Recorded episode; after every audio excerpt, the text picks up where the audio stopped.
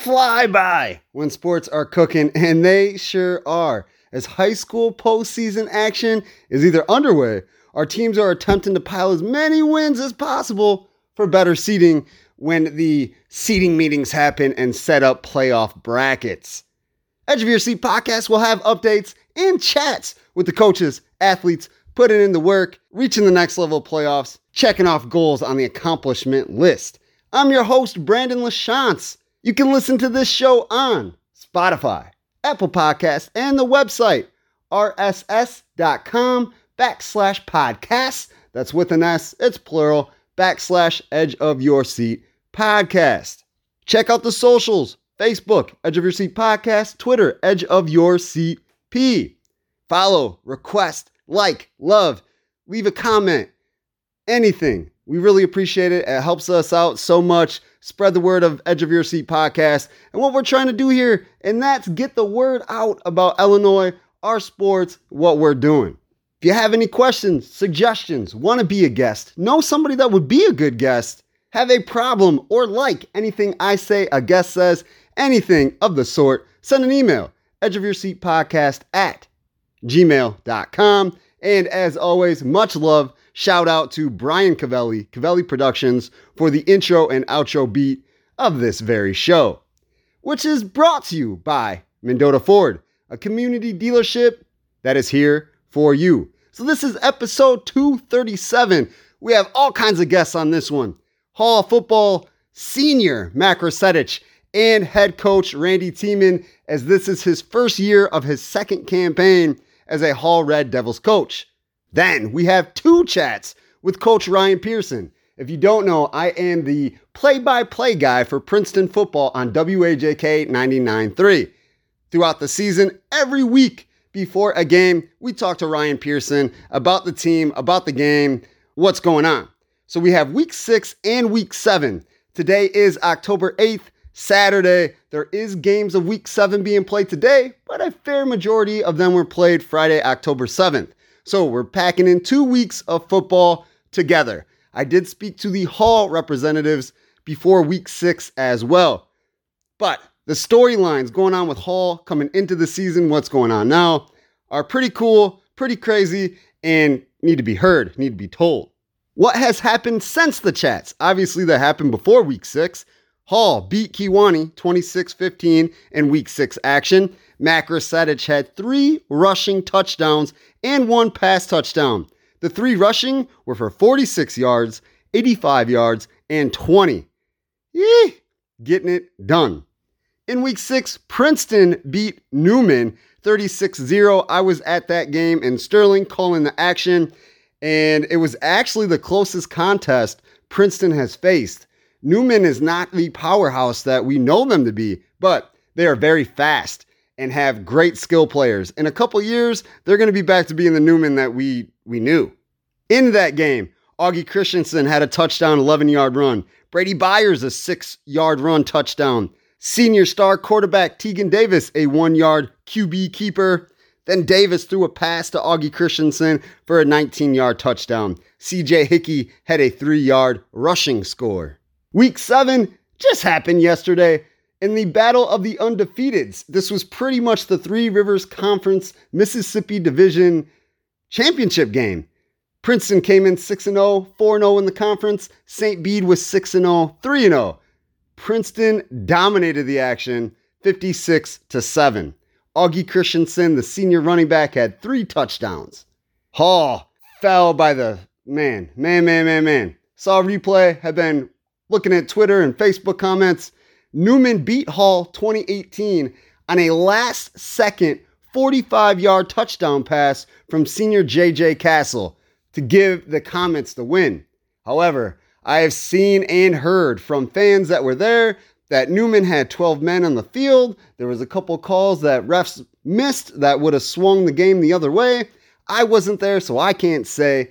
And as an official for volleyball and basketball, it is the hardest job on the planet to referee a game. So I am not dissing officials. It is sad for Hall. It is awesome for Newman. And unfortunately, sometimes that's just how the story goes.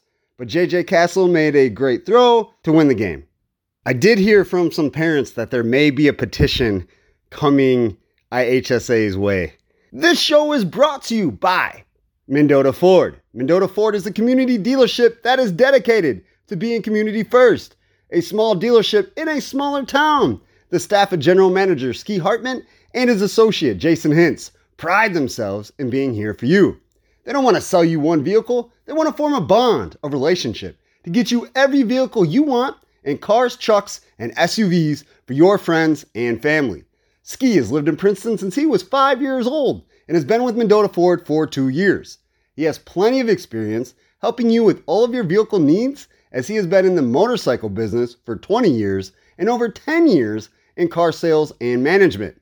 Jason Hintz has been with Mendota Ford for seven years, giving him the experience needed to help customers in every way possible. You can purchase any vehicle off any lot in the Mendota Ford family. Ski and Jason will make sure they track it down and hand you the keys with a little jingle jangle. To check out the many options on the lot, Mendota Ford is located just south of Mendota on Highway 251. To look ahead or find a vehicle on another lot, check out www.mendotaford.com. Call 815 539 9314 for all vehicle inquiries with Mendota Ford. Let's get to the scores of week six action. St. Bede defeated Bureau Valley 31 20. Mendota defeated Sherrard 49 35. Sterling beat Quincy 34 28.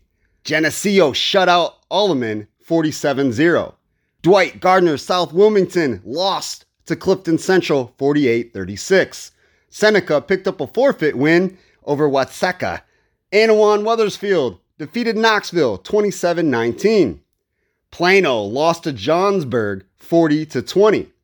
Rochelle picked up a big W over Marengo 48 27. LaSalle Peru goose egged Woodstock 24 to 0. Sycamore knocked off Kaneland 28 to 7. Morris lost to Richmond Burton 31 7. Ottawa beat Woodstock North by 21 points with a final of 33 to 12. Reed Custer still dominating its opponents, beat Wilmington 50 to 5. Coal City shut out Manteno 48-0. Herscher lost to Lisle 36-26. Streator lost to Peotone 53-42. Fieldcrest fell to Tri Valley 41-0. DeKalb picked up a victory over Waubonsie Valley 49-13. Byron trying to get back to a state championship bid, shut out Rock Falls 63 0. Dixon beat Rockford Lutheran 22 19. Oregon had a shutout victory of their own as they beat Genoa Kingston 19 0. Marquette gave it to Leroy 40 17. And in eight man football, Amboy beat Hiawatha 26 12. And Polo knocked off Prairie City 48 6. So heading into week seven, which was yesterday, Friday, October 7th, and there's games going on today, October 8th a Saturday, and it is beautiful. A little chilly, a little windy, but it's beautiful weather, especially for football. So, state rankings heading into week seven. Class 1A, St. Bede was number six, Marquette was number 10, and Annawan Wethersfield was receiving votes with seven.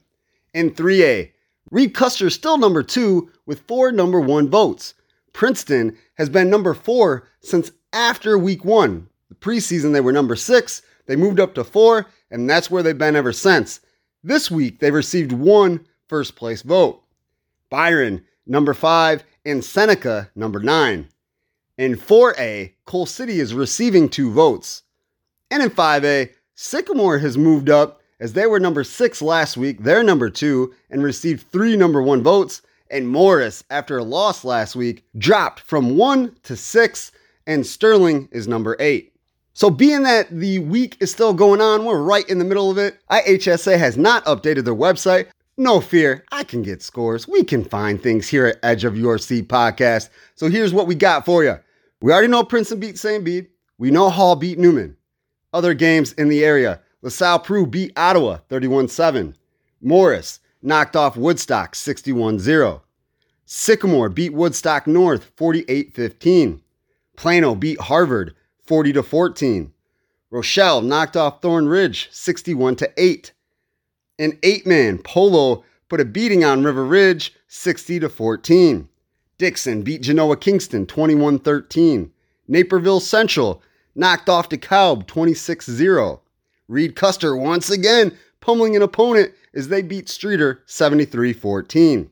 Coal City, two touchdown lead over Peotone for the win 28 14. Herscher fell to Manteno in overtime 26 20. Annawan Wethersfield beat Stark County 34 13. Kewanee just edged Mendota 35 34.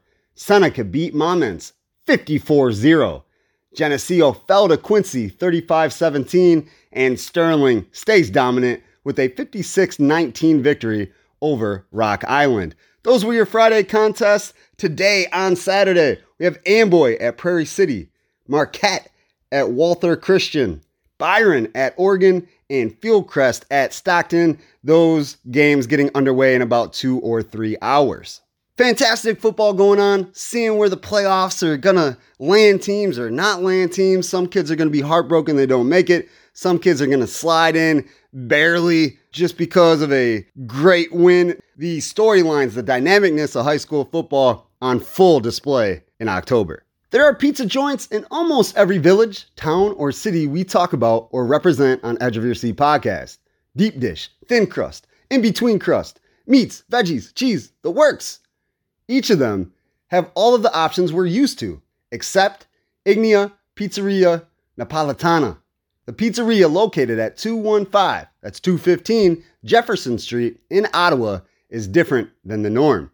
Ignia meaning fiery in Italian, is exactly what you get as the traditional wood fired oven Napolitan pizza is topped with their fresh in house mozzarella and San Marzano tomatoes. I love saying that slow just so you get the taste, the excellence of those tomatoes. The meats are delicious, veggies freshly, petitely cut.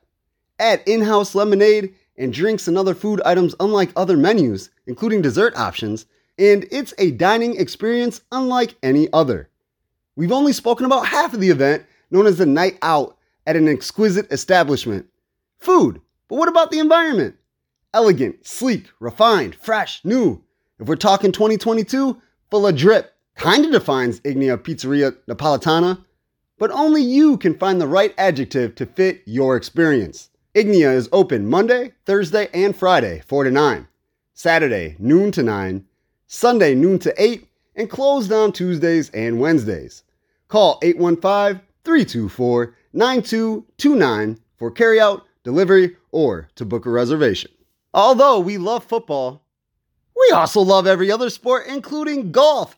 Golf postseason kicked off September 28th for the boys and September 29th for the girls, and we're already to the state tournament, the state competition for boys and girls golf as they are playing right now. They started on Friday for round one, and then round two was supposed to start real early today, but they moved it a little bit because of the frost on the ground. So golfers are on the links, on the greens, driving all those golf luxuries right now at the beautiful Prairie Vista Golf Course in Bloomington. I've never golfed there. I've been there to watch golf, but haven't golfed there a course that I would definitely like to check out.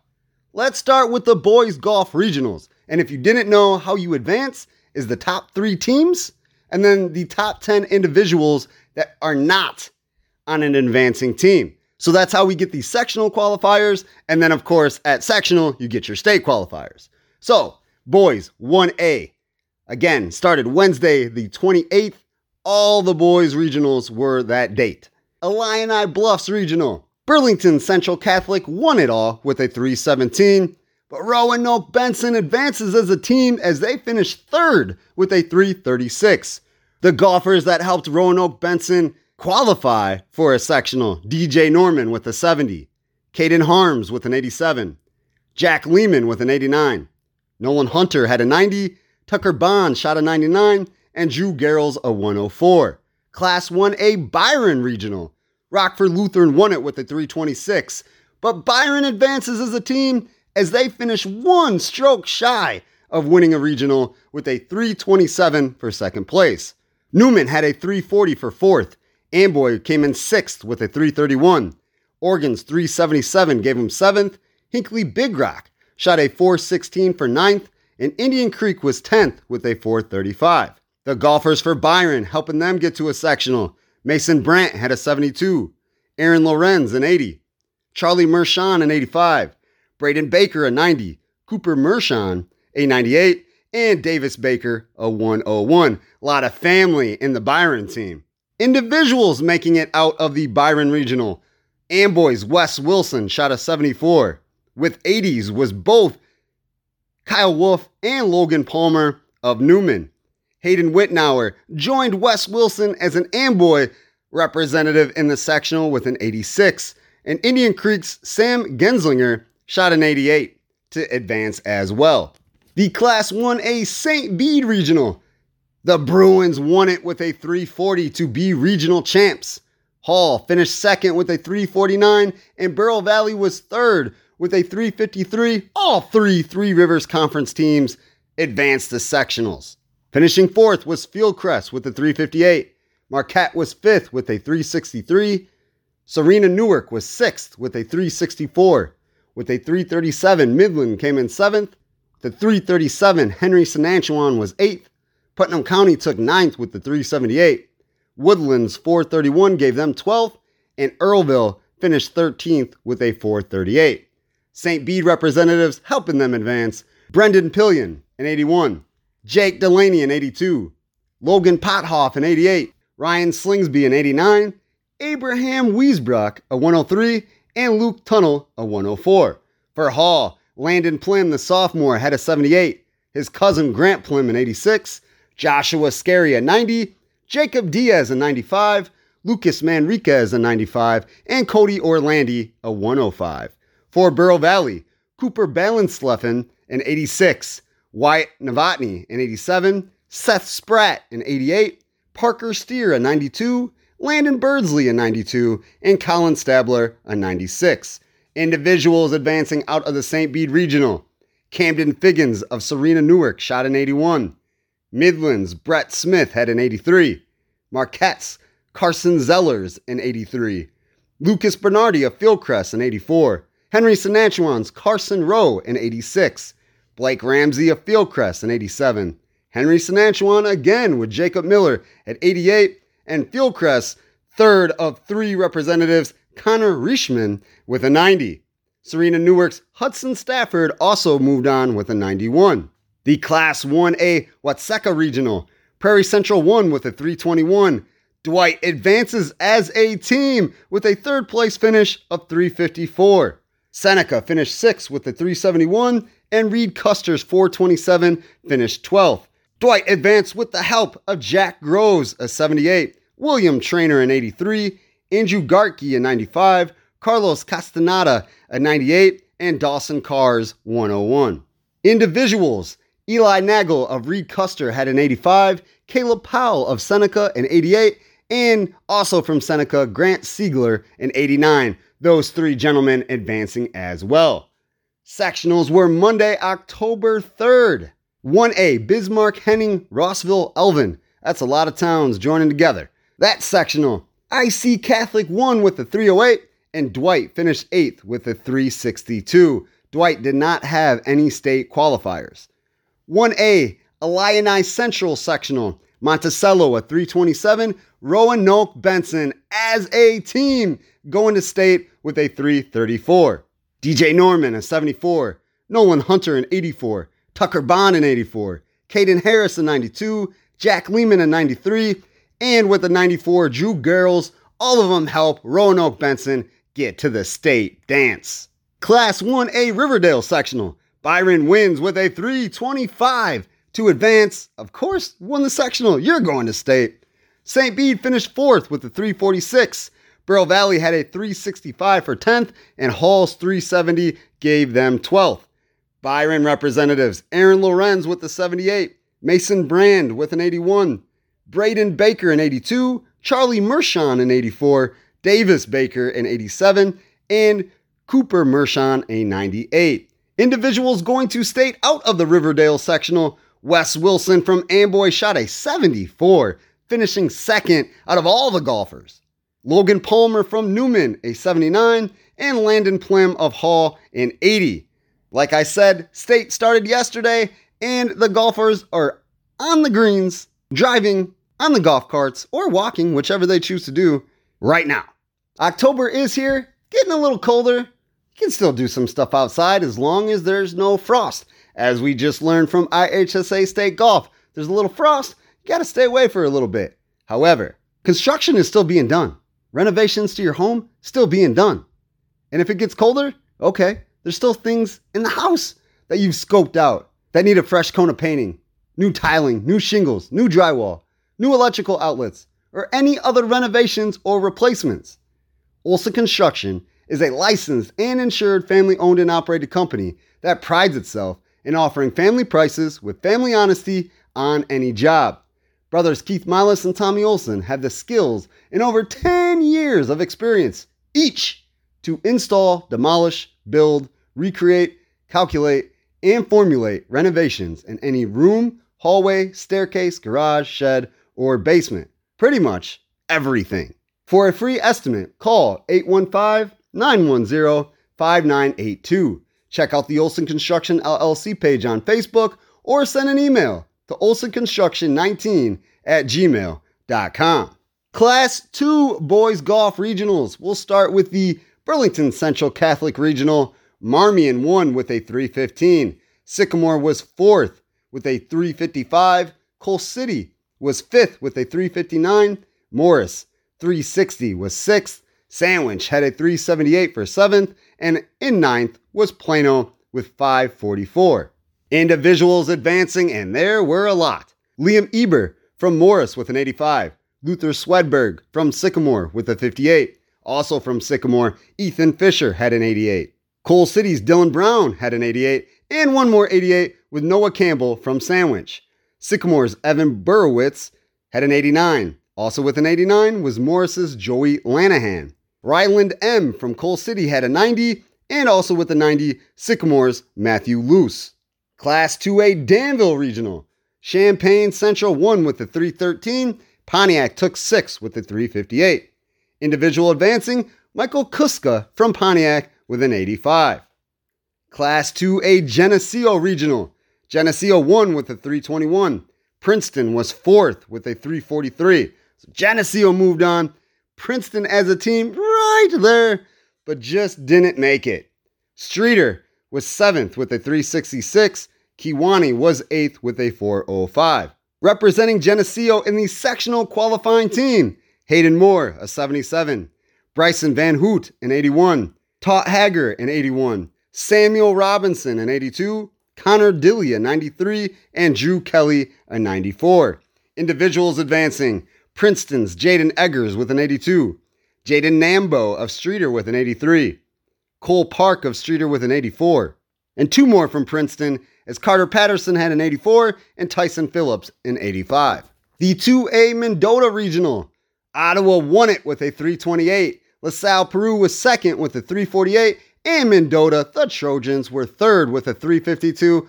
All three teams headed to the sectional tournament after the regional win and top finishings.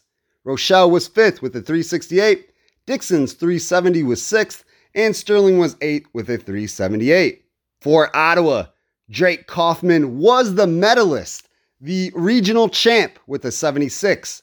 Jonathan Cooper had a 78. Seth Cooper had an 85. Alex Billings an 89. Chandler Creedon an 89. And Jacob Armstrong a 92.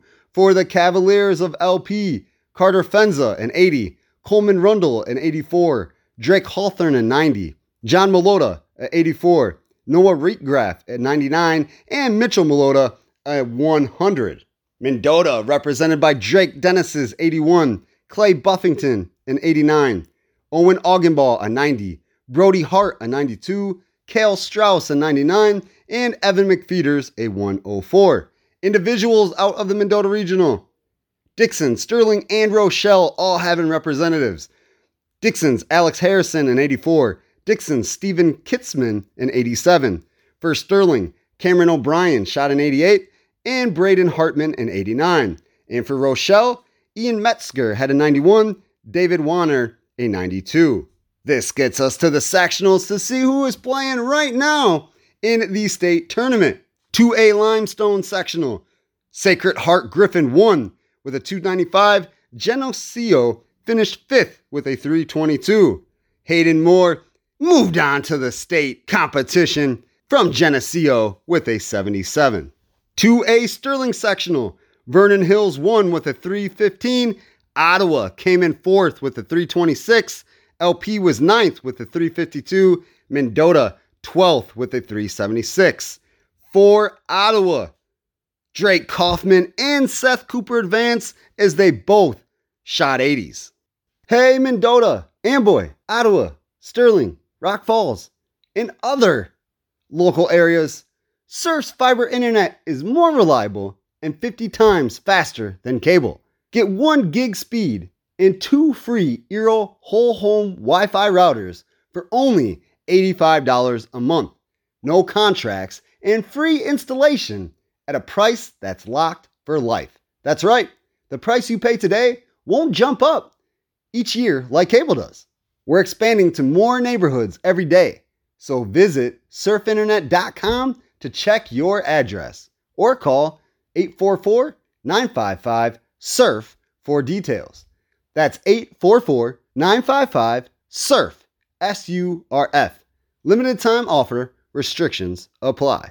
Let's get to girls golf. The regionals kicked off September 29th, sectionals October 4th, and like the boys, they're playing in the state competition right now. Class 1A Aurora Rosary Regional. Wheaton St. Francis won with the 364. Hinckley Big Rock came in 8th with the 410. No advancers from Hinckley Big Rock. Class 1A Metamora Regional. Peoria Notre Dame finished first with the 326. Roanoke Benson was ninth with a 396, and Fieldcrest finished 11th with a 426. Lone individual from our area, Roanoke Benson Summer Swearingen had an 86. At the Class 1A Rock Falls Regional, Geneseo, Kewanee, and Dixon all advanced to sectionals. Geneseo was first with a 382. Kewanee was second with a 406, and Dixon third with a 421. Also, teams that we follow Princeton was sixth with a 460. With a 464, St. Bede was seventh. Bureau Valley had a 470 for eighth. Wethersfield, 541 was 10th. And Amboy finished 12th with a 614. Representing Geneseo, Keeley Roberts had an 87. Georgia, McKelvin, 97. Addie Mills, a 98. Taylor Van Hoot, a 100. Olivia C., a 102. And Lexi Manthe, a 104.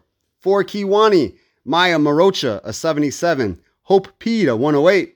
Eleanor Burkhart, a 109. Aspen Shickwickreth, a 112. Wearing Dixon uniforms for the Hubs, Katie Drew, an 81. Reese Damman, a 91.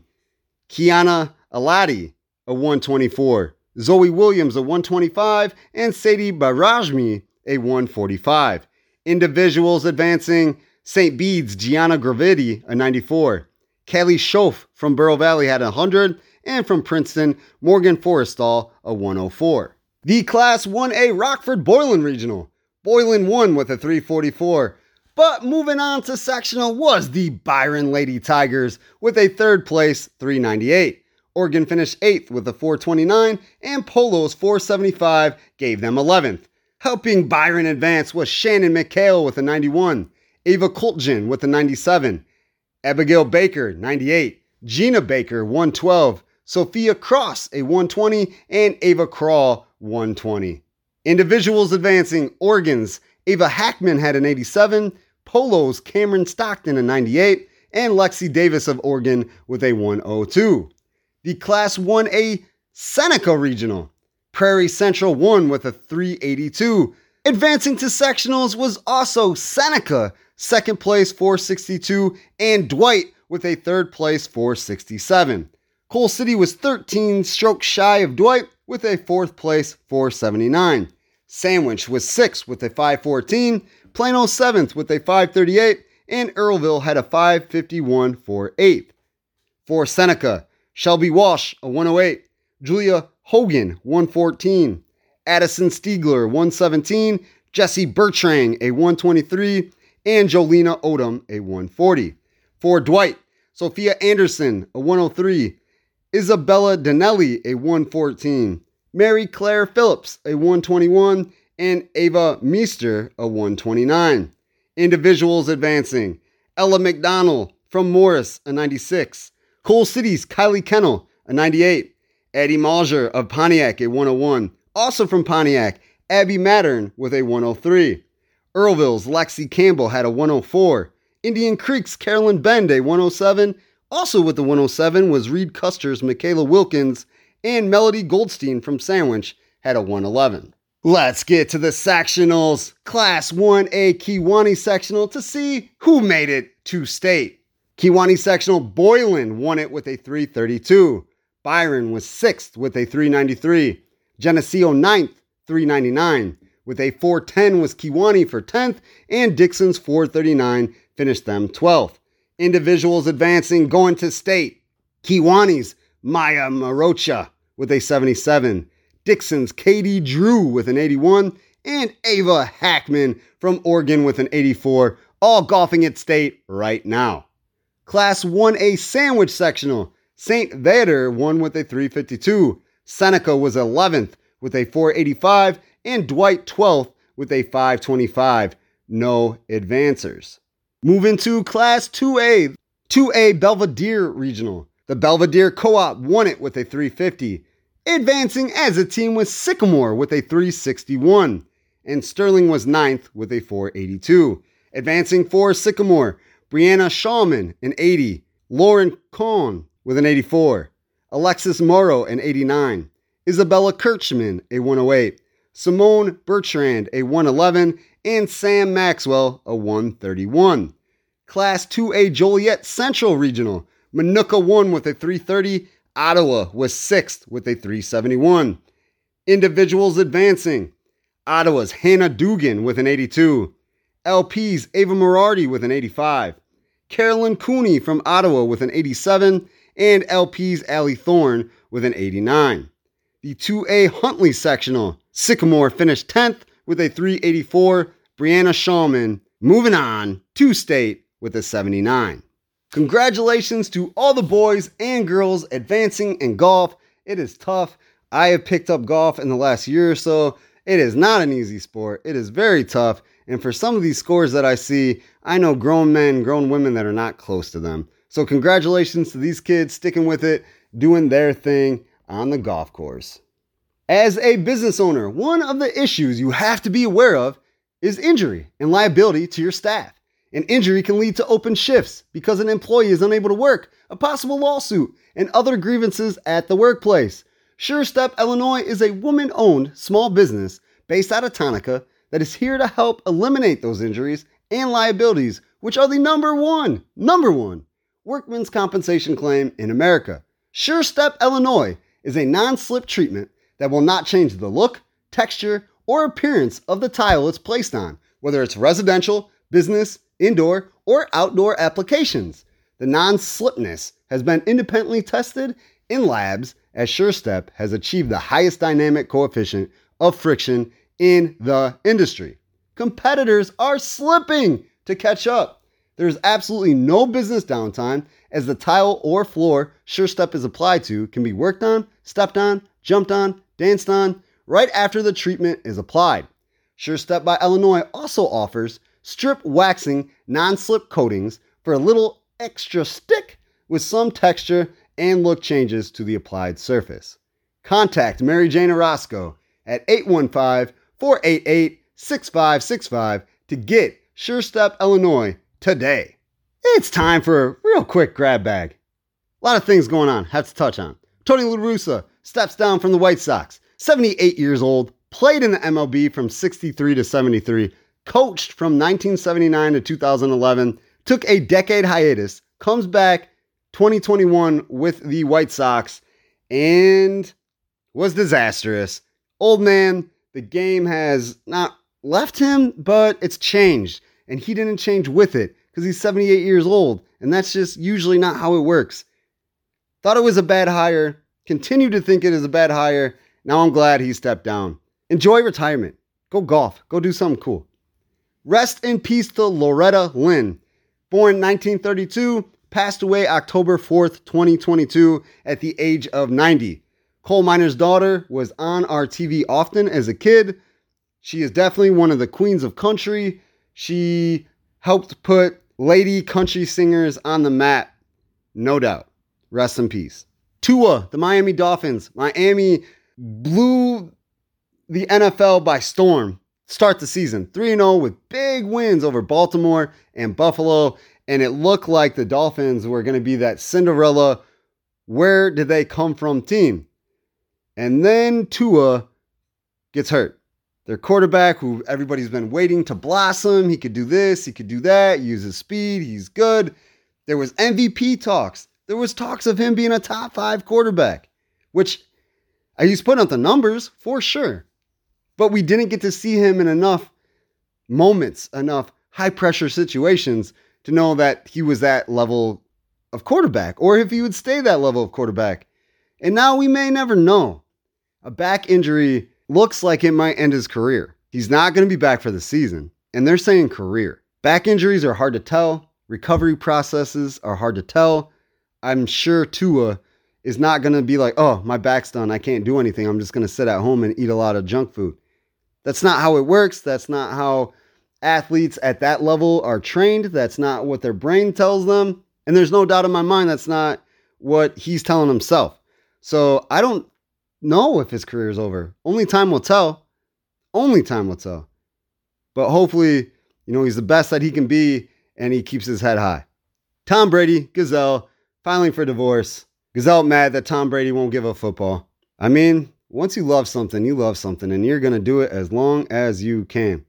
He's still playing it at a pretty good level at 45 years old. Is he going to drop off? Yeah, it happens to every single person in the world. He is going to drop off, and Gisele's not going to be there. I don't know anything else behind the scenes, in the house, how they relate, how they communicate. I don't know any of that, but wish them both well. Divorces, I heard, can be rough. LeBron James stating in an interview after a preseason game in Vegas that Vegas needs a team and kind of winks and says, Hey, hey, I'll be the one to bring it here. LeBron is a man of mystery in terms of what he can and can't do. I'm pretty sure he can do anything that he wants to. And if expansion of the NBA is something he wants to do with a whole nother team, I'm sure it's possible. He no doubt has the money, he's got the name, He's got people behind him that will partner with him. There's no doubt that he could get a team or do whatever he wants to anywhere. And I'm a fan of sports and a fan of, you know, going to games and seeing more teams. So if he could do it, do it. It'll be cool for me.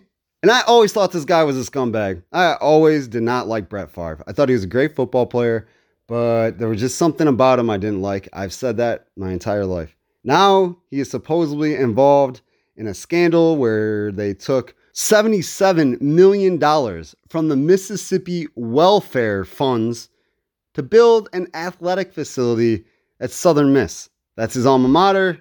He's got much love for Mississippi, but he's taking for the needy a TANF program to fund this.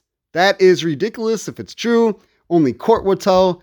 I don't know, but that is nuts, especially for a Hall of Famer who is looked at as a hero by millions of people all across the United States of America. Well, that's the grab bag. We talked about golf. We talked about football. We talked about the weather. Whew. It's time to listen to our interviews. Matt Gracetich from Hall, Randy Tiemann from Hall, and Ryan Pearson from Princeton, all part of football programs. This is a football Saturday, like yesterday was a football Friday. And after that, it's football Sunday and football Monday. There's football everywhere all the time.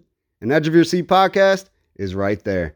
Until next time, peace. High school football season, always a roller coaster, always amazing things going on. We have two guests that we've needed to have on since even before the season started, but now that it's been going underway, we had to get them on eventually. Matt Gracetich, senior quarterback for Hall, and Randy Tiemann, Hall football coach who returned after a two-year leave from Hall Red Devils. Now he's back. We got them both on. We're going to start with Matt Gracetich. Mac, it's your senior year, and you're you're doing your thing on the football field. I mean, it looks like this offense is kind of tailored around you and your game as the quarterback. I mean, the different looks that you're getting to, you know, fake handoffs for you to bust open, whether it's the right field, left side of the field, up the middle, seems like you're getting it all down as the season goes on and where your open looks are. Yeah, it started off a little bit different. I never really played like a quarterback position like that, but um, yeah, the offense kind of revolves around me. I can really do whatever I want and give it to whoever I want. And I'm trying to remember back because I've been following your career the whole time. Your brothers, Chance Resetich and Grant Resetich, have both been on this podcast. I followed them, their careers. I actually worked out with Chance, and you were at the Y when we were working out, and I think you were just a freshman or in eighth grade. Do you remember any of that? Uh, yeah, I actually do remember that. I think I was in like eighth, seventh grade at the time. Yeah, I was working out with uh, Chance and uh, Anthony Buchanan, and I saw you in there. I was like, oh, this dude's going to be a stud, and I wasn't wrong. Yeah. I mean, so you start off freshman, you were a quarterback, right? Because Grant had to miss some games, and you were the starting quarterback, right? Uh, yeah, that's how it started off. First five games. And then your sophomore and junior year, you kind of bounced around from running back to wide receiver. Running back, wide receiver. I even went wildcat too. Okay.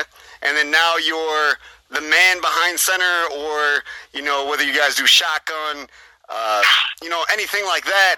You're you're getting the ball every every rip. Yeah. So just talk about the progression of what we've seen here. I mean, you go from a freshman quarterback who we could tell that you were fast. We could tell you had an arm, but you were also a freshman and trying to learn the game of football at the varsity level. And then we've seen you excel as a running back, wide receiver, whatever they needed you to do offensively. And then now you're excelling as a quarterback. So each year your your game has changed and molded into what it is now. Just from your point of view, your you know what you've been doing. How do you see your game as it's you know escalated? Yeah, so from, from freshman year now is definitely my size I definitely put on a lot of weight every year. I feel like I definitely have gotten faster and more agility. But yeah, just in different positions, like wide receiver, running back, I've always been that. And then so senior year, I decided to just like kind of just do that as a quarterback. How does it make you feel? I know it's your senior year. Everybody wants to have the best senior year possible, and it's kind of hard for you not to with you getting the ball every time. And the offense really, I'm when I said it's kind of tailored around you, it really is. Wherever you go or what you do, that's what the whole Red Devil football team is going to do. Yeah, I feel like the offense is kind of in my hands. Like my senior year is obviously in my hands, so whatever I do, it's like I have to basically succeed in what I'm doing. And after five weeks. We're headed into week six. Today September 28th. I mean, you guys have had like a, I think I already said roller coaster. It's been a roller coaster year. Start off with a loss, get a big win, loss. You guys beat Mendota. It's kind of up and down, but it seems like as the weeks go, a Hall football team is gaining experience and becoming better. Yeah, every week we have to get better. Simple as that. The Morrison was a big loss. That really like hurt us bad. But now I feel like we're in a good position just with a win next week, last week. So hopefully we just keep on doing that. Let's talk about that Mendota game. And I pointed out Mendota just because 429 rushing yards as a quarterback and seven touchdowns. If I remember right, this breaks the record that Landon Bacado had for number of yards in a game. I mean, that's that's not easy to do, my friend. Yeah, well, when I get the ball, obviously I don't want to get tackled, so I'm really just running get as many yards as I can, and it just happened to break a record, I guess. Oh, it just happened, you know. It just happened to be there, so I had to break it. yeah. I mean, after that game, what was your, you know, teammates, coach, friends, family? What were they saying to you after, you know, watching that display?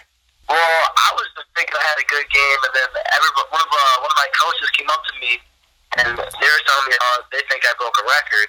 And then so the word kind of got around, and all my teammates started congratulating me and stuff. Yeah, it was just a really good experience. You had to have been happy about that. I mean, you put your your mark on Hall football. Mm-hmm. I never even really thought about it like that, but yeah, that could probably go down in history for a long time. Yeah, like I said, 429 yards in one game. That's a lot of people's full season. uh, And then I watched firsthand the game that I saw you play was at Princeton. And although you guys lost the game, I mean, one of the best plays of it was your kickoff return where you just showcased what you were able to do with your speed, your field vision, and I mean, you just took off. You were off to the races as soon as you got the ball. Yeah, I kind of wish I could uh, get the ball a little bit more on special teams. Teams kick it away from you very often, don't they? Yeah. I mean, Princeton did it the entire game until just that one kick. They gave you a shot or kicked it wrong. I don't know what happened, but you got the ball and bam, you were in the end zone eight seconds later. Yeah, I kind of had a feeling they were going to do that, just being up that much, just be a little arrogant. so you're like, hey, I'm going to make you pay. Yeah. and that's what everybody in the booth was saying because I was in the press box, and everybody was saying the same thing. It was like, don't know why Princeton kick it to them. Yeah, they're going to win this game and win it handily, but why kick it to to Resetich if you haven't been the entire game and give them a free touchdown? Because that's what you did. uh, yeah, sounds about right. uh, you mentioned the Morrison game. I mean, uh, that was a very close one, if I remember right. You can correct me. Was it 36 32? 38 32. 38 32. There we go. I knew it was something like that. Down to the wire. And you guys, even though, you know, the Princeton game different, but in every game, Morrison seemed like one that you guys really wanted to win, just came a little short. Yeah, I feel like we should never been in that situation anyways. We should have really attacked them early on in the game. But obviously it came down to the wire and just fumbled the snap, and that's how we lost. During the progression of the game, you know, first quarter, second quarter, third quarter, did you guys feel like you kind of had a, a hold on it and that, you know, it was your game to lose, sort of, kind of? The first half was like iffy, but the second half we came out, we stopped them, scored twice. That's why I really thought that we were going to win the game, and then it kind of flipped again. And then overtime, then we just kind of lost it. With the loss, you also had the Everybody was calling it an upset win over Monmouth Roseville. I didn't really look at it as an upset. Monmouth is one of those teams that every other year you get a different team. Actually, sometimes it's every other week you'll get a different team with Monmouth Roseville. So I didn't really think it was an upset win, but I thought it was a great win for the Red Devils. Oh yeah, definitely, definitely a great win to get that first win as well too, because that would really change our just the spark in our season. Trying to remember what the score that one was. I know it was close too, but you guys pulled it out. I think we we won two scores. I think. Okay, that works for us. You know, we get to approximates that edge of your seat podcast. We're okay with that. as long as we know who wins and loses, that's all that matters. Huge win for you guys moving forward. That was week two, right? Yeah. So you had the loss to Orion week one, then beat Monmouth Roseville. Week three was the Princeton loss. Week four was at Morrison. Yeah. And then week five, Mendota. Yep. What are we looking for week six? Who do we got? Kewanee. At Kewanee. Okay. I just saw Kewanee against Princeton this past week, and honestly, this could be, you know, a 50-50 game looking, you know, at records and, and you guys on the field. Could be a 50-50 game in, in my mind. Yeah, Kewanee's kind of an identical team to us, but I think we're more prepared think we can win this one we've talked about all your offensive stuff and, you know, especially yards. You set a record against Mendota, things like that. But you're also a huge part of the whole defense. What are you guys going into, you know, against Kewanee looking at? I know they got a junior quarterback, and I think his name is Brady Craig. Clark. Clark, there we go. I was like, I know it's a C. So Brady Clark, senior quarterback, and he's got some solid running backs and a wide receiver that can do things when they get the ball. I know you know, your number one responsibility is making sure that doesn't happen. Yeah, they got a ton of mobile quarterbacks, so we always got to keep an eye on that. Their running backs aren't bad, but yeah, they like to take the long shot down the field a couple times, so you really can't let that happen. So I really don't want to get burnt on any passes, and obviously no big games on uh, on runs you know, by this part in the season, things of your game plan aren't really changing. But is there anything that, you know, Kewanee does on a regular that kind of, you know, throws up an alert or something that you guys are prepared for? No, not really. You're like, hey, we're going to play our game and we're going to try to get a dub. Exactly. That's kind of your mindset going into every game, isn't it? Yeah. I like it. I like it. Well, I got you on. I mean, you are a three sport athlete also play basketball, also play baseball. Are you continuing that your senior year as well? Yeah. So you played all three, all four years of high school, right? Yep. I mean, that's not a, a huge thing anymore. It used to be like everybody played everything, and now as you know, specifications and travel ball and all this other things, people kind of cut out high school sports. How important was it for you to be able to say, "Hey, I did three sports all four years of my high school career"? Uh, that's really important because I really like playing sports. I like playing all three sports. I mean, I couldn't really tell you which sport I like the most. You're like, hey, give me an opportunity with something with a ball or competition, um, and I'm in. Exactly. awesome, awesome. Well, I hope to have you back on, talk to you through basketball, baseball. I was surprised when I reached out to Coach Tiemann. I was like, man, I have not had Matt Grusetics on the show yet. So I had to have it happen. Yeah. Before I let you go, I just thought of something. I mean, just brought up Randy Tiemann's name. You were a freshman when he was there first go around. He leaves for two years, comes back your senior campaign. How cool is it to have Coach Tiemann back with the Red Devils? Actually really cool. I like it a lot better than what it was before. What does he bring to the game that you know makes it that way, where you guys want to play for him? And you know when that upset win happened against Monmouth Roseville, everybody's like, "Yeah, this is the Randy Tiemann, the Hall team that we know." Yeah, he definitely brings more discipline in their team. He definitely makes the guys know what they're doing and like uh, like to be on the field, they have to know what they're doing, obviously. So I like that about him. Gotcha. He kind of cracked the whip a little bit. Yeah. He didn't hurt anybody. No. Just put some discipline, made you guys play the game a little better. Yeah. Perfect. Well, Matt Grusetics, senior with Hall. Right now it's football, but it will be basketball and baseball as the year progresses. Thank you for taking some time out of your busy schedule, your day to talk with Edge of Your Seat podcast. Yep, thank you. That means now we have to get to Coach Randy Tiemann. You there? I'm here. It is so good to talk to you again, just to let you know that. Thank you. Good to be back. I told you this off the air that I was very ecstatic when I heard that you were coming back to the Hall Red Devils. I covered you your entire career. Uh, when you were there the first time, when you left, I think I reached out to you. I was like, man, I can't believe you're leaving. Had you come on the podcast, we talked about, you know, things that you wanted to do outside of football. And hopefully you got to do some of those things before you came back. I did. I got to go up and see my grandson for a couple of years, and he's a sophomore now up there playing, still playing it was their decision for me to come back. When I talked to my daughter and my grandkids, and they said, "Do it. You know, get yourself doing something." After my girlfriend had passed away, I'm sitting around doing nothing but going to work. And Brian called me, and, and there was an opportunity, and I said I'd be interested in it, and we went through the process. And, That's awesome. And a uh, big shout out to uh, your girlfriend. I saw the things on Facebook. I know I commented a couple times, giving you my thoughts and, and prayers. What was her name again? Andrea Kinsella. Yeah, I was really sorry to hear that. I know, uh, you know, you guys made a pretty awesome relationship. I saw you guys a couple times out in the Spring Valley area at events and stuff, and she was always super cool. Shook my hand. Always very nice lady. Yeah, she enjoyed the football too. She always wanted to be here on Friday night, so it's it's different not having her here, but we got to move forward. It's always easier said than done, but I know when you get back doing something you love, like I know your passion for football, how has been coming back to the gridiron, back to the Hall Red Devils, not just any football team, team you played for, a team that you had success with, you know, things like that. How awesome has it been for you to come back and be on the sideline? It's been great. It's, I mean, just trying to change the culture again and get people to buy into what we believe in and what, what we want to do as a team. And, and I think it's happening a little bit faster than I expected because they, they've had a little bit of success. They've won a couple games.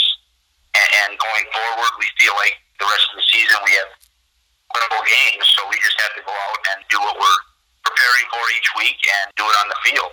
When you guys won that game at Monmouth Roseville, I mean, second week of the season, people didn't think you were going to win. How did that make you feel as a coach to be able to, like you just said, maybe turn things around a little faster than you thought?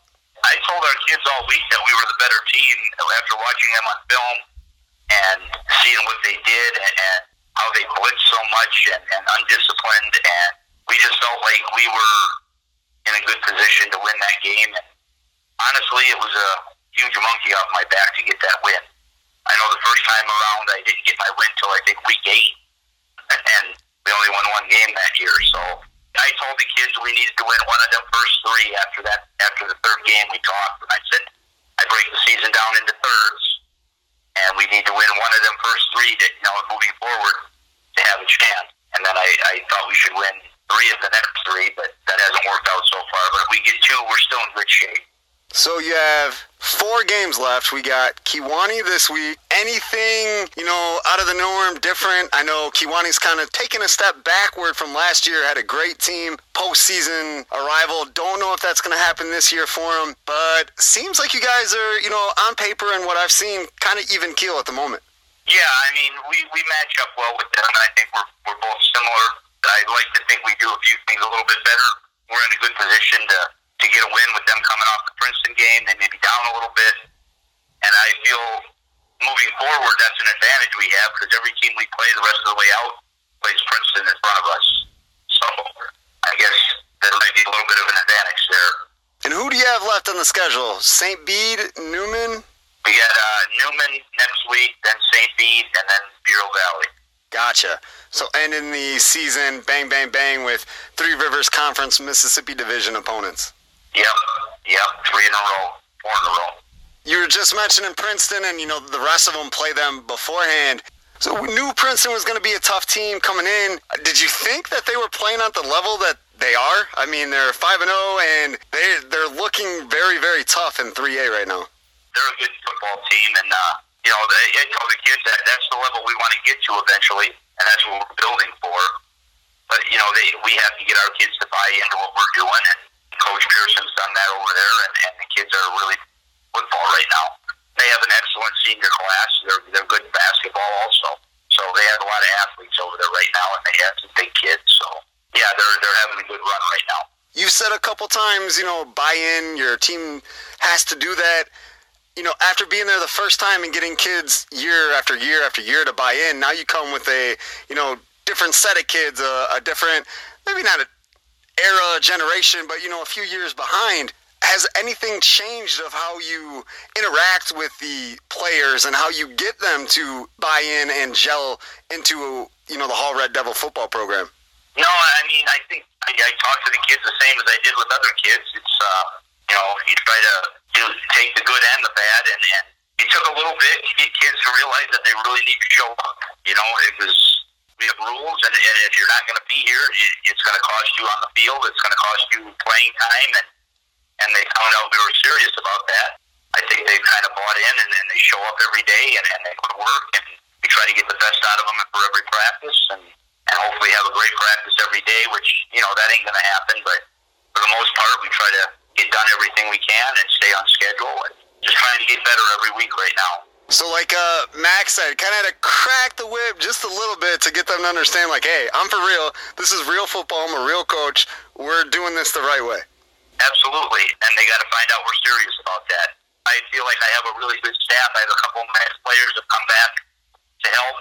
Coach Filippini's back and Coach Hank's back, and they're doing a really good job with the offense and defense.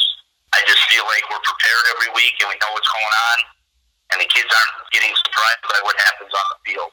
Very seldom do we have something that's not covered, and if we do, it's something that we haven't seen. That's why. But they're doing a great job with the film and getting our, and we're all getting the kids ready to play.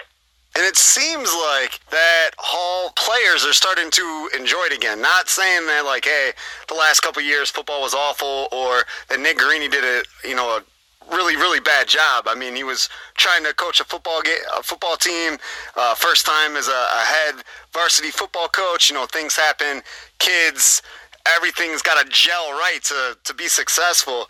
Not saying that anything you know was crazy wrong, but what were some things you know as you came back that you're like, like you've said, kind of get back into our program and make sure that they're doing the right things. Yeah, I didn't pay attention too much to what, what went on or even really ask questions about it. I just came in and said I was going to do things the way I did it because we had success that way. And I just wanted to move forward and do the things that I do and, and the way I coach and the, the way that I want to run the program. So, I mean, I, I know Nick was a first, first time coach and, and it's hard. I know that from experience. And he, I think he probably did the best that he could do. You know, that it is what it is. It's, he was in a tough situation and he did the best he could do. Definitely, and I agree with that. I, I talked to him, uh, did radio interviews with him. We covered, or I covered Hall football last year with WAJK, did all that stuff. And, you know, he always had at least the right words and seemed like the right mentality to try to lead him the right way. So that's why I said I don't think he did an awful job. But first year coaching, a lot of things are changing. And last year, I feel the Three Rivers Conference is stronger than it was this year. Absolutely. I, I think the conference is a little bit down this year, but you got to play who you got to play, and you got to do what you got to do. It's uh, you just got to go out there every week there because anybody can knock you off too. That's one thing I love about Three Rivers Conference football. It's been that way pretty much since this conference has started. It doesn't matter who's on your schedule. Everybody wants to beat you, and they'll play their best game just because they want to beat you.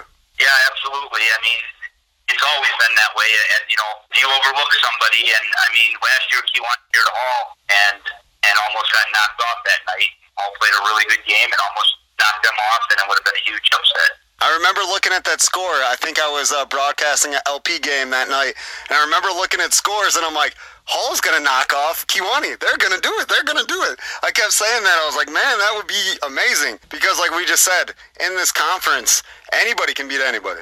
You're right. You can't look ahead. You got to take one game at a time and, get that done. Even seen it with Princeton. Not that they've lost or games have even been close, but like I was just talking with Mac, kick it to him. You gave him an opportunity to score, and he made sure it happened. And then it happened later on in the second half. And against Mendota, they had three fumbles in the first two minutes of the game. I mean, they shorted up, made sure they didn't make those mistakes. But if you make those mistakes at inopportune times, even Princeton can be knocked off they got to make plays, and they still got to come out to play, or someone will knock them off. And that, they just have to be prepared. I'm sure Coach Pearson will have them ready to go after that. I like that we can talk football and talk about all the other teams because uh, Three Rivers, it, it is a lot of fun to cover. It's probably one of my favorite conferences because all of you guys are great coaches. All of the football programs are, you know, historical, nostalgic, and still good now. I mean, Three Rivers year in year out, yeah, it's kind of down from you know last year, a couple years before, but it's still good football. It's still worth watching and definitely amazing to broadcast and pay attention to. Yeah, it's it's good football. It's solid football. It's you know, uh, usually smash mouth kind of stuff, but teams are opening up a little more now. You know, and, teams that have the athletes always did open up. You know, we had back in the day when we had Merkel and them guys open it up too. All right. Anything that I did not touch on that you want to add? We could talk about Matt for another three hours, but I don't think we want to do that. well, we could talk about him for a little bit because you and I didn't discuss him. So coming back to the program, I mean, you kind of did get a little gift. You left a gift for who was coming after you with Matt Krasetich, but then you come back and he's more polished, he's bigger, he's faster, he's stronger, and it's his senior year and he's ready to do absolutely everything he can on the football field. And it's like, here you go, Coach Tiemann, you're back. Have this guy. Yeah, you know what? You know, I had him as a freshman and he started at quarterback for the first five games for me. Went four and one. You know, scored the very first touchdown that year against Newman. He's very coachable. And, and you know, a lot of people don't know Matt, don't know how he is, and, but he's very quiet as far as speaking goes. He, he leads by example he's just a great kid to work with. It, it, he really is. If, if you don't agree with your with with what you're doing, he'll talk to you about it and say, you know, we should do this or we maybe try this. And, and we listen to him a lot of the times because he's out there and he sees what's going on. So you trust his judgment or his input about what could be done differently or what could succeed and, and what won't on the field? Absolutely. You know, he came off the other night and said that we run, we run a certain thing with our running backs to replace their linebackers if they blitz and they were blitzing a lot. He said, you know, we run this Texas, it's going to be wide open, and it was. And he hit Joe Schrader with the pass there, and it was good for 26 yards in a third third and long situation. I mean, he just seen it. He, he knew what it was, and that's the one thing about him running this offense we're running right now is he reads very well, and he can see the bubble, and he can see where the, where the lanes are to run. Definitely. Like I said, that's a pretty much a gift when you're coming back to a football program and you're like, this guy is gonna be better than how he was when you left him. His work ethic is he's in the weight room all the time. He's over at the Y. He's, he's always putting in work. He's a great example so that kids can see where you need to be. He does that for you. He does it without even trying because he likes to do them things. He's a great kid to have on your side for sure. Well, hopefully he's passing that on. So when he's gone, you know, we still got kids in the weight room trying to be younger Matt Krasetiches. And honestly, that's how the program was built when I was here the first time. The seniors always set the example, and you hope you got that back every other every year from the next group, and, and we always did. And hopefully, this junior class is buying into what our seniors are teaching, and they come back next year or come back in the off season and set the example for the next group. And that, that's what we hope happens every year. And I think that's what every program in the state probably wants that to happen. Coming back, obviously said you had Matt Krasetich, but how many kids did you have coming back as seniors that you had as freshmen? Three. Who are the other two? Hunter Meager and Joe Schrader. Okay, Joe is a running back. And Hunter plays wide receiver, and he plays corner, and he would be our backup quarterback. Are we in a situation at Hall where you pretty much got everybody playing both sides of the ball? Yeah, I mean, you know, we probably got, well, I'd say at least seven guys going both ways. It's more in the line right now, but even that we're cutting back. You know, we're hoping with, with the co-op that you start getting more kids and you can start playing more kids one way and giving kids a break. But we're not at that point yet. I'm glad you mentioned the co-op. Putnam County becoming Red Devils with Hall. I mean, being that this is the first year and you know you're back with the program, what did you think about that with the two schools merging together for a bigger football squad? Because you know it's based off IHSA enrollment. So playoff wise, I mean that could bump you to like 4A or something different because of another school attached. Yeah, I mean, if, if we are lucky enough to get into the playoffs, we're going to probably be in 4A and most definitely be in 4A. You know what? You got you got to set your goals and you know set for conference championships in the future and, and things like that. And if, if you get to the playoffs, it, it's just icing on the cake. You know, and, and eventually, if, if you keep the co-op going and you start getting the numbers, that's when you'll start competing at that level. Did you welcome it? Did, were you like, hey, this is a good thing? You were like, uh, I don't know, and maybe kind of question the co-op. No, I, I'm okay with it. It's uh, as long as we're getting the numbers. I mean, I don't think we can take that enrollment on it and get five kids. You know what I'm saying? But we have to get, you know, seven, eight kids class is what eventually we would want. You know, you're getting, you know, 25 to 30 kids over here. I mean, that's kind of where you want to be, at least getting started. I was really happy with the numbers this year, even though it's, it's mostly freshmen. But, you know, we got a, a few sophomore, juniors, and seniors sprinkled in there. And, and I give the seniors a lot of credit because they really don't know much about football and they're learning, but they're sticking it out and they're staying and, and they want to learn and they understand the situation. So I, I think it's been a good thing, and I, I think the kids think it's been a good thing. So we're happy with the with the direction it's going right now. And that's got to be pretty awesome for them. They're seniors at Putnam County at the first year that they've ever, or first year that they've had football, and bam, they get an opportunity to play something that you know next year they would never have the opportunity to do. Right, exactly. And that's kind of how I sold the upperclassmen when we talked to them over there. You know, I had one kid ask a question and say, "Would it be worth me coming out as a senior?" And I said, "Well, you're going to have a lot of learning to do." But the thing is, you're never ever going to get this opportunity again.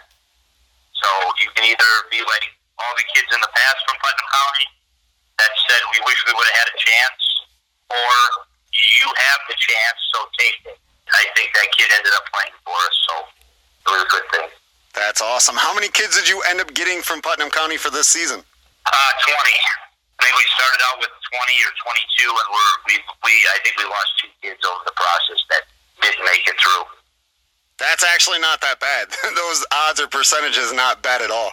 No, uh, you know, we, we were happy with 20 for the first year doing it. We just, we hope the number grows in the future. Yeah, because like you said, if you're going to compete at the 4A level and with the enrollment size now, you, you got to have those kids. Yeah, and, and, you know, when you get to that level, you kind of want to go offense, defense if you can, as much as you can. So those are things we got to look forward, look to in the future and try to get to.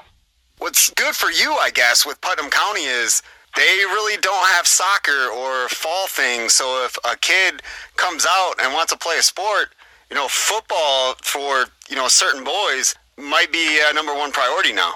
Yeah, I mean, we're we're hoping that it kind of takes off. And, kids that are playing for us are bragging up and having a good time and enjoying their experience.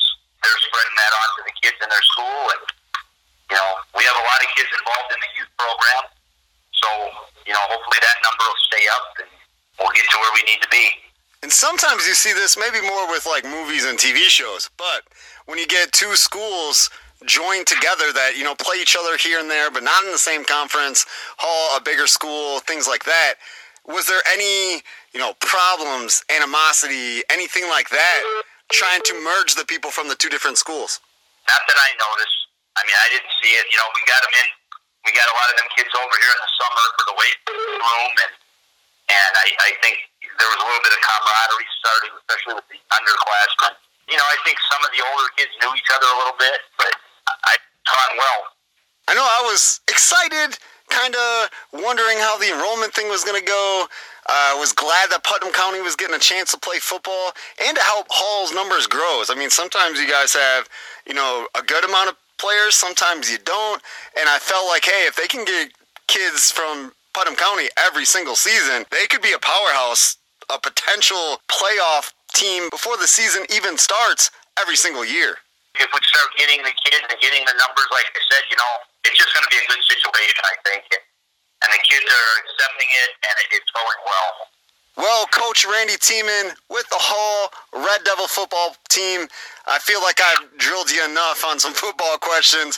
I'm just really glad that you're back. I've always enjoyed talking to you. So, you know, I kind of had to made it a little extended conversation. We had a lot to talk about. Yeah, we did. So I'm glad you had me on, and I appreciate it. Always. I know I'll see you down the road. Probably have you on again, and we'll continue to uh, follow Hall football and, you know, continue wishing you guys success. Thank you, Brandon. I appreciate it. Brandon LaChance with WAJK 99.3. Every week before football games are actually played, we have our friend, Princeton head coach, Ryan Pearson on to talk about the task ahead. And we got Sterling Newman for week six, Three Rivers Conference Mississippi Division battle, I'll call it. Coach, this is never an easy game. I don't see how this year, this season is any different.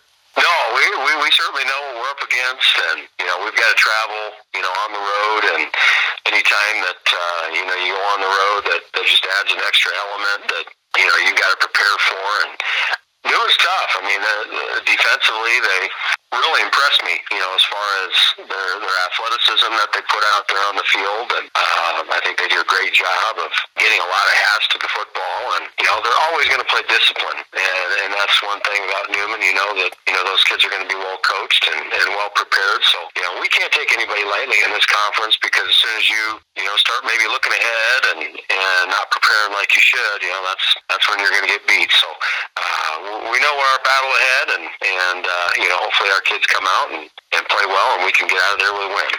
Right now, the Tigers are five and zero. Oh. Sterling Newman is three and two, and you know you hear the record three and two with Newman, you're like, oh, they can't be as good as they've been in the past, and that might be true, but that doesn't mean they're not a good football team. I think uh, you know when you have the you know, history that Newman does, winning state championships, being a perennial playoff powerhouse. You know, when you have a three and two record, that kind of downgrades it just a tad.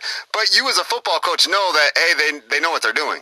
You know, there's a lot of history and you know, a lot of tradition with their program, and you know, we thought that they might you know, start off a little bit slow just because of the fact that, you know, there's a, a brand new regime. You know, Coach LeMay took over this year for, for Coach Kretschmer, and, you know, he's implementing a lot of new things that, you know, these kids are, are, are having to do probably for the first time. And he's doing a lot of power read and, you know, different things with athletes that he has. And, you know, each and every week those guys are going to continue to get better and better. And you know, I, I certainly, um, you know, they're coming off a great performance, you know, last week against Bureau Valley, and their confidence is high. So I certainly know the uh, the battle that we're going to be up against.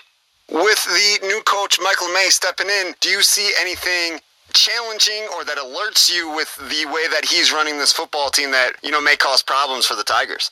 Well, in the past, we've always known, you know, Newman is is going to be a, a wishbone team. You know, that's what they were for, you know, 30 years, you know, under Coach Papoccia. So, uh, Coach LeMay is is bringing a, an additional element. You know, not only did he bring a, a, a new defensive scheme, you know, they were operating out of an odd front last year. This year, the majority an even front team, and you know, they're they're doing a lot more things with their quarterback and with the athletes that we have. So that's given us a lot more to prepare for, you know, rather than, than just preparing for the wishbone. Now we've got to prepare for that and, you know, all the read game and, and the spread stuff that they've incorporated. And, you know, they've got good athletes. You know, the Rude kid does a good job back there. And, you know, we certainly know what uh, type of an athlete he is, and you know we've got to know where he's at at all times, and and make sure that we get as many hats to the ball as we can. But you know, certainly, you know, like I said, it's it's when you play a, a game in the track, uh, you can't take anybody lightly, or, or that's when you know it's going to come back to bite you. This time of the year, injuries start to set in. Anything going on with the Tigers where you're not going to be at full strength against Newman? No, right now we're we're pretty fortunate. You know, we've uh, we've we've kind of avoided the injury bug up to this point. So hopefully, you know, knock on wood that that continues. And you know, the the nice thing it's kind of a double-edged sword. You know, we've been able to get up on teams pretty quick, and and you know that that allows us to not only play our our younger kids, but you know, it also gives our guys rest and, and helps keep our kids healthy. And that's, you know, a tough thing to kind of balance sometimes because you want to make sure that you're battle tested and, you know, you're ready to play a four quarter game, but at the same time, you know, the, the health of your players is, is extremely important. So we've, we've tried to balance that as best as we can, but, you know, we're, we're fortunate right now we're coming to this game healthy. Well, hopefully it remains that way after the week six contest against Newman.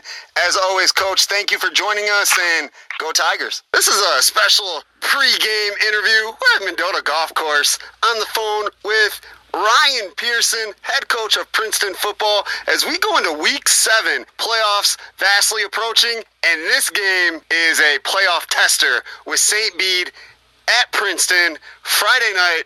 Coach, I know this is a big one for you guys. Oh gosh, I mean it's uh, you know you, you hit the nail right on the head with with all of those sentiments. It's two six and O teams, you know, coming in uh, conference championship, you know, is is on the line, and a lot of emotions, you know, going to be coming into this game because it's going to be senior night, you know, for our kids, and you know, I tell you what, it's supposed to be cooler weather, and you you just can't ask for you know anything more. Uh, we're we're excited for the opportunity and can't wait to see what we can do. Today is a very nice day, mid 70s. You know, it's beautiful. It's Wednesday. In two days, it's going to drop down to the 50s. You said it's going to be cooler. How prepared is your team to play in those kind of weather conditions? Well, you know, I, I I'm a bigger guy, so you know those types of weather conditions are perfect. You know, for for me and and uh, you know all the linemen out there. Uh, the, uh, the the the skill position guys may have something different to say, but um, you know, I I think our kids prefer it. To be completely honest, take the heat out. You know, if, if there's a kid that you know is is a two way kid, I think kind of prolongs you know how long you can stay into a football game without having to take a break and you know but it's it's at that point in time where you know if you're not conditioned enough to to play i mean it's i don't i don't know what else we could do going into week seven so we're looking forward to it and i'm i'm certainly glad it's going to be in the 50s no coach, no football player ever wants to have a turnover on the field, especially in a game against another undefeated conference opponent like the Bruins are. But the Tigers have experienced turnovers or big penalty yards and have been able to overcome them and get first downs and stuff. But against St. Bede, that might be a different challenge to do so, uh, you know, against a team like that. What are you, you know, talking to the kids about and trying to show them, like, hey, if we do this, put ourselves in a hole, we might have some problems? Well, we've, we've talked about it quite a bit all week. You can't put yourselves in situations where you're getting behind the chains, you know, either from, you know, a, a ball that you put onto the ground and, and you end up losing three or four yards. You, you can't put yourself behind the chains from a, a stupid off the ball penalty. Uh, those things will absolutely kill you against a really good football team. And, you know, and that's what we're going to be up against on Friday. So we've really put a, emphasis on ball security and and just making sure that our kids are understanding where to go so that way we don't get any of those silly off the ball penalties but at the same time you know you just we've got to try to create them. You know, at the at the other end of the spectrum. You know, we've done a great job of, of I think, winning the takeaway battle each and every week. And, and last week we ended up having, you know, three interceptions. And, you know, I think Newman's quarterback only had four completions, you know, so we almost had as many completions to our team as, as, as Newman did to his own kids. So I, I think that's just a, a great job by our defense and our defensive staff, getting our kids put in the right spots. And, you know, we're going to expect a, a lot more of that to, to take place on Friday. You just alluded to Newman in week six. To me, they were kind of a different opponent for you guys. If you look at Mendota, Orion, Rockridge, they were bigger, a slower team, more aggressive. Newman was the finesse, fast team. I think St. Bede is more towards the Newman squad. You know, after playing Newman, the fast opponent, are you kind of prepared for that? I know Brady, the St. Bede quarterback, is quick. He's lethal. Are you guys kind of more prepared for that than you may have been for Newman? Well, I think Newman was a great test for us. You know, you you said it you know, they were quick. I mean, they didn't have a whole lot of big kids, but I thought they flowed extremely well. I thought they were very aggressive. You know, I thought that they were very assignment sound, and you know, we expect St. Bede to be a lot of those similar things. So, I think playing Newman last week, I think certainly helped us you know, prepare for for St. Bede this week. But at the same time, it just it, it comes down to the old adage, and I know I say it probably you know too many times, but it's going to come down to turnovers. It's going to come down to penalties, and and and you're going to have to you know maintain the the big momentum on your side. You know, and whatever team can can capitalize on that that momentum swing you know, it's it's going to lead back to those either turnovers or silly penalties, and we have to eliminate those things if we want to have a chance. I know week seven is going to be a fantastic matchup between the Princeton Tigers and St. Bede Bruins at Princeton. Coach, as always, go Tigers. I appreciate it. Thanks for having me, Brandon.